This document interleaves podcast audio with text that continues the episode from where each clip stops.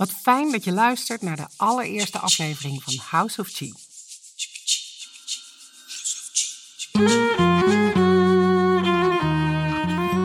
Laat me eerst vertellen waarom deze podcast er is. Mijn naam is Nathalie, ik ben acupuncturist. In mijn praktijk behandel ik mensen met uiteenlopende klachten, zoals bijvoorbeeld pijn. Maar de meeste mensen hebben eigenlijk wel een heel lijstje aan vage klachten waar ze maar geen oplossing voor kunnen vinden.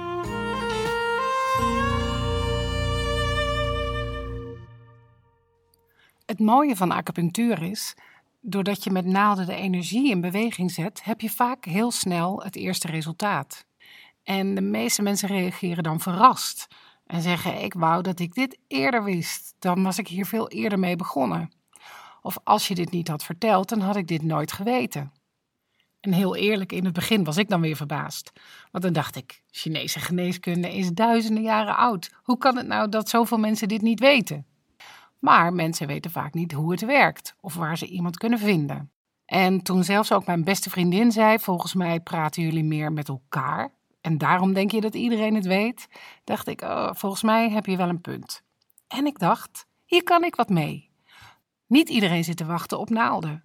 Maar er zijn heel veel mooie andere natuurlijke en energetische en holistische geneeswijzen. En daarover gaat deze podcast. We zijn allemaal verschillend en er is dus ook niet één beste weg voor iedereen. Er is ook niet één specialisme of één specialist die eigenlijk alles weet. Dat zou te gek zijn, maar dat is niet zo. En met mijn nieuwsgierigheid hoop ik jou een klein beetje wegwijs te maken in dat landschap van natuurgeneeswijzen en wetenschappen. En ik heb het geluk dat ik door mijn werk en mijn studie zoveel mensen ontmoet die ons zoveel kunnen leren over hoe we het beste gezond zijn en ons fijn voelen en in balans zijn. En ik ben nieuwsgierig naar die behandelingen die zij doen. Hoe ziet dat eruit? Als ik daar binnenkom, wat gebeurt er dan met mij? En wat mag ik verwachten? En voor welke klachten ga ik nou eigenlijk naar wie? Dus ik ga mijn collega's opzoeken. Ik heb er nu al heel veel zin in. Maar ik ga niet alleen praten met deskundigen. Want er is bijna niets zo motiverend en uitnodigend voor jezelf als het succesverhaal van een ander. De verhalen uit de praktijk van hoe mensen hun uitdagingen met gezondheid en burn-out en stress hebben overwonnen, die zijn zo inspirerend. Dus dat is wat ik ga doen. En ik heb er heel veel zin in. En mijn wens is voor jou dat je steeds meer vertrouwen krijgt in je eigen lichaam. Dat je met alles wat je hoort en leert weet dat de juiste mensen er zijn om jou te helpen, of je geliefde, wanneer dat nodig is. En dat dat kan op een natuurlijke manier. En dat kan ook samen met reguliere geneeskunde. Worden we dan allemaal honderd en wordt niemand meer ziek? Zo zal het niet zijn. Maar ik ben ervan overtuigd dat er een betere gezondheid en een veel beter gevoel van welzijn voor ons is als we meer de weg volgen van de natuur. En dat niet alleen, het is super boeiend en ook nog eens heel erg leuk. Maar goed, ik ben natuurlijk een aardige nerd geworden op dit gebied. En gelukkig hoef je niet alleen maar mijn woord te geloven, maar kun je luisteren naar al die bijzondere gasten die gaan komen. Ik verheug me erop. Straks krijg je mijn vijf tips waarmee je direct aan de slag kunt. Maar eerst wil ik je heel graag mijn eigen succesverhaal vertellen.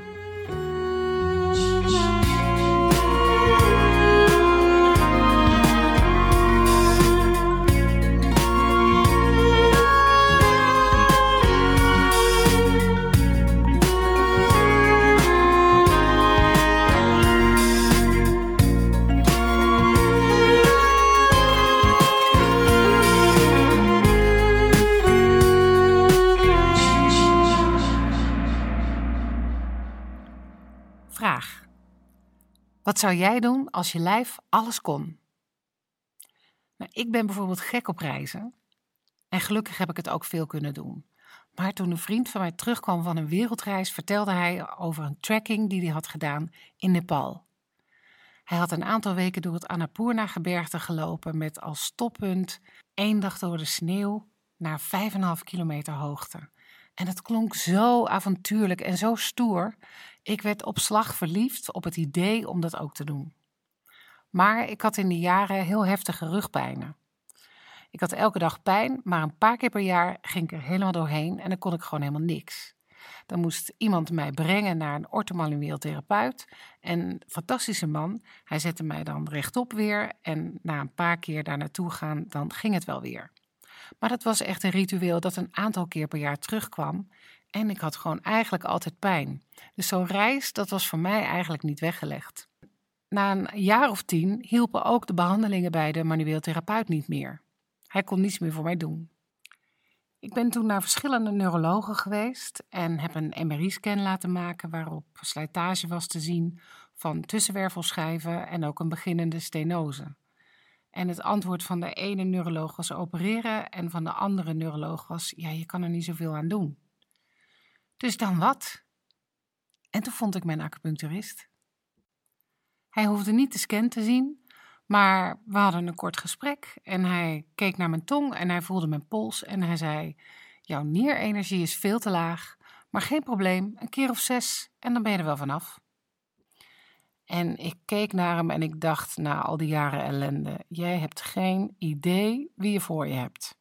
Maar ik ga het proberen. En hij had gelijk. Zes keer, echt serieus. Ik ben er zes keer geweest. En een paar maanden later vierde ik mijn 40ste verjaardag in Kathmandu. En na een hike van drie weken stond ik op een van de toppen van het Annapurna-gebergte op 5416 meter hoog. Ik wil geen meter cadeau geven. En als ik eraan denk, krijg ik echt weer kippenvel. Zo te gek was dat. Dat was zo'n overwinning en zo'n bevrijding. En ik zal je zeggen, mijn 40ste verjaardag meer dan 11 jaar geleden. Ik ben volledig verlost van mijn rugklachten. En dat is een heel ander leven, dat kan ik je wel vertellen. Wil ik hiermee nou zeggen dat operaties of ingrepen nooit nodig zijn? Nee, natuurlijk niet. Maar wat ik wel denk is dat er veel meer mogelijk is en veel meer te onderzoeken is voordat je tot drastische maatregelen overgaat. En ik ben daarin echt niet de enige. Ik zie het nu namelijk ook in mijn eigen praktijk. Het gebeurt echt regelmatig dat ik high-fivend bij de behandeltafel sta met de cliënt, omdat een pijn weggaat. Of dat iemand opstaat en er geen duizeligheid meer is. Wat ook heel veel gebeurt is zo'n diepe ontspanning dat ineens dat gevoel van stress en opgejaagdheid verdwijnt. En dan kan je weer beslissingen nemen. En ik wil hier echt niet alleen maar halleluja-verhalen gaan vertellen. Die weg naar de bergtop, die begon met één stap. Eén stap tegelijk, net als dat een betere gezondheid vaak een kwestie is van elke dag een beetje beter. En het is mijn wens dat deze podcast jou daarbij gaat helpen. Dus, zoals beloofd, hier zijn mijn 5 tips waarmee jij direct al aan de slag kunt.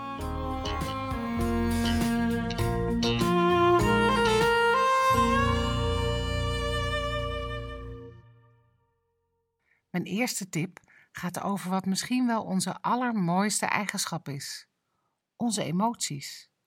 En daar is onderzoek naar gedaan. Een emotie en het gevoel wat je daarbij hebt, krijgt een piek en duurt maximaal 90 seconden. Dus een enkele emotie is na 90 seconden eigenlijk weer voorbij. Nou, waarom is dat nou belangrijk om te weten? Omdat wij vaak overmand kunnen zijn door emoties. En dan hebben we het gevoel, als we iets spannend vinden, dan gaan we van de ene emotie in de andere. En dan hebben we geen grip meer op onze situatie, denken we. Maar stel je dit eens voor: jij zit lekker thuis op de bank en je kijkt een heerlijke spannende film. Nou, dan rol je ook van de ene in de andere emotie, toch? Maar in de werkelijkheid verandert er niks, want jij zit gewoon steeds op diezelfde bank. Wij zijn als mensen in staat met onze fantasie en inlevingsvermogen om allerlei gevoelens op te roepen en uit te rekken en erger te maken of te negeren. En emoties die overkomen ons dus niet alleen maar, die kunnen we ook beïnvloeden als ze daar bewust van zijn. En hiermee heb je een belangrijke sleutel in handen, want emoties hebben een enorme invloed op je gezondheid. Net zoveel als voeding of beweging of omgeving. Emoties zoals liefde en blijheid en vredigheid, die hebben een hele hoge frequentie en daarmee een positieve invloed op je gezondheid. Emoties zoals schuld en schaamte en ook verdriet, die hebben lagere frequenties en die zijn gewoon minder goed voor je. De uitdrukking ziek van verdriet is er niet voor niks. Maar begrijp me goed, ik zeg niet dat je voortaan moet doen alsof het leven alleen maar roze geur en maneschijn is. Juist niet. Het gaat om de balans. En daarvoor heb je een hele krachtige sleutel in handen en dat is je bewustzijn. Als je iets goeds wil doen voor je gezondheid, kies er dan vaker voor om een moment bewust iets leuks te doen. Iets waar je blij van wordt, bijvoorbeeld knuffelen met je kind, knuffel met je huisdier of knuffel elkaar. En natuurlijk lachen is gezond. Wat voor mij vaak werkt is fragmenten kijken van de Graham Norton Show. Want ik ben echt dol op die humor. En daarom is het meestal de korte weg naar een heel goede bui. Tip 2. Bewegen, bewegen, bewegen. Het maakt niet uit, maar ga bewegen. Ga buiten wandelen, ga fietsen, ga dansen. Ga wanneer het weer kan naar de sportschool om krachttraining te doen of lesjes te volgen. Ga spelen met elkaar, maar blijf in beweging. Het is verschrikkelijk belangrijk om te blijven bewegen. In de Chinese geneeskunde is het leversysteem verantwoordelijk voor de beweging. De lever is de generaal. En als die onder druk komt te staan, dan krijg je stagnatie. En van stagnatie komt ellende. Dus blijf bewegen. Het is niet alleen maar goed voor je lichaam, dus fysiek, maar het is ook goed voor je geest. Het is belangrijk. Hmm, volgens mij is het nu wel duidelijk. Misschien vraag je intussen af of er ook nog een tip komt over acupunctuur. Nou, die komt hierna. En mijn laatste tip is een boek waarvan ik vind dat iedereen dat in huis moet hebben. Maar nu mediteren. Meditatie en mindfulness is natuurlijk al een hele tijd een hot topic. Maar ik wil je toch graag ook mijn visie daarop geven. En de link leggen met Chinese geneeskunde. Chinese geneeskunde kijkt naar de natuur om onze gezondheid te kunnen begrijpen. En in de natuur is er continu verandering. Het is nu misschien dag, maar het wordt altijd weer nacht. En na nacht wordt het altijd weer dag.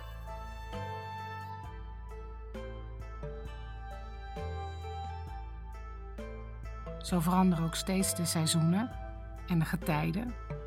Na eb komt altijd weer vloed. En zo is het ook met ons. Je ademt in, maar op een gegeven moment moet je toch weer uitademen. En die eeuwigdurende, veranderende kracht, die bron van energie, die noemt de Chinese geneeskunst Qi.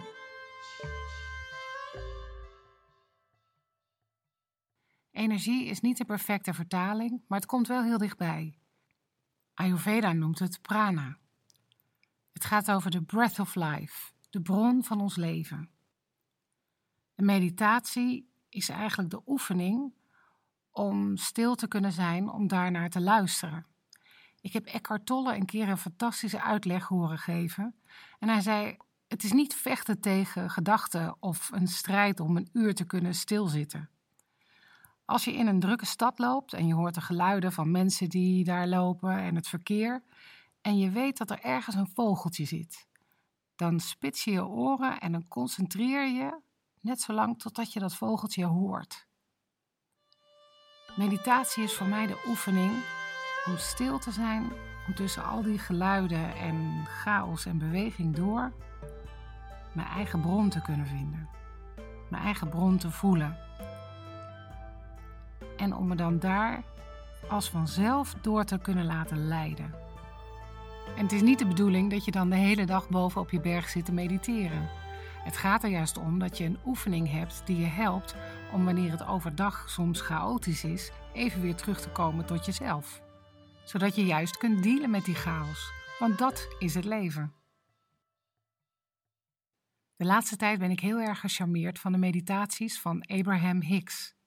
Dat zijn korte, geleide meditaties van 15 minuten. Dus als je nieuw bent met mediteren of je wil eens wat anders, ga online op zoek naar Abraham Hicks. Tip 4, en die gaat over mijn liefde, de werking van de naalden. Zoals ik al zei, is volgens de Chinese geneeskunst de vrije stroom van energie essentieel voor een goede gezondheid. En in ons lichaam stroomt de chi door zogenaamde meridianen, stroomgebieden. En als dat allemaal vrij stroomt, nou, dan ben je gezond, maar soms is dat geblokkeerd. Er kunnen heel veel redenen zijn voor zo'n disbalans of een blokkade. En dat is iets voor in een persoonlijk consult. Maar er is iets wat bijna altijd verstoring oplevert, en dat is littekenweefsel. Littekenweefsel bestaat namelijk uit soort opgerolde moleculen die geen goede geleiding vormen. Littekens zijn voor ons misschien alleen maar zichtbaar op het niveau van de huid, maar ze belemmeren die vrije stroom van chi en bloed en vloeistoffen ook in de diepte van ons lichaam. Substanties die daar normaal makkelijk langs kunnen, zijn dan gedwongen om eigenlijk via een andere weg te stromen. En je kunt je misschien voorstellen dat wanneer substanties buiten de normale paden in je lichaam stromen, dat dit allerlei onverwachte gevolgen kan hebben.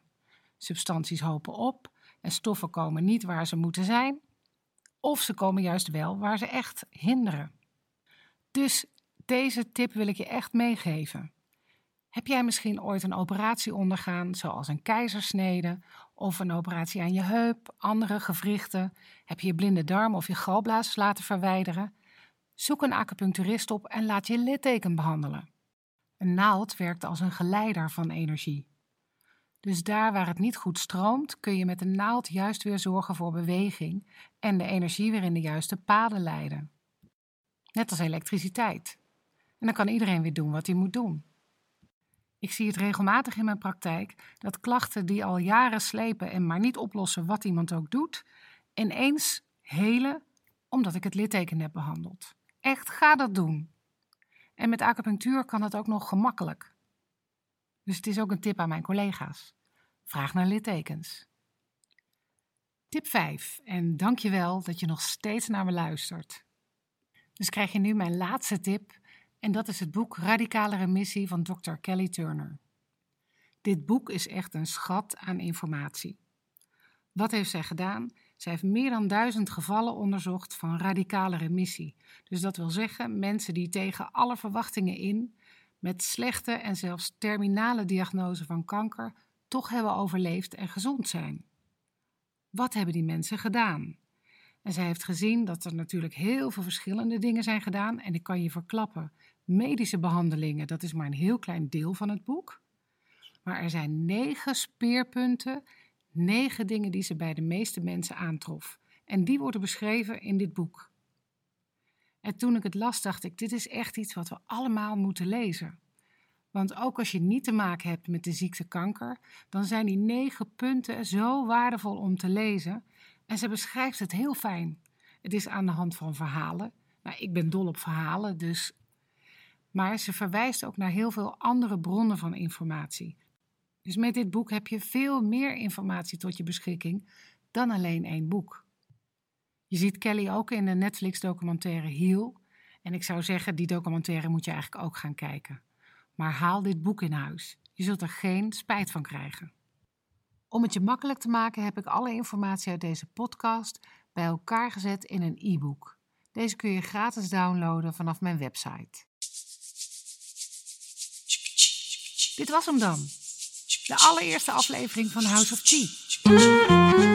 Ik heb er al mijn liefde in gestopt en ik hoop dat je geïnspireerd bent en nog meer vertrouwen hebt in je eigen gezondheid. Vanaf nu geen monoloog meer, maar gesprekken met specialisten en met mensen met succesverhalen. Voor alle informatie uit deze aflevering en andere vragen kun je terecht op mijn website nataliekamp.nl. Voor nu bedankt voor het luisteren en heel graag tot de volgende keer House of Chi.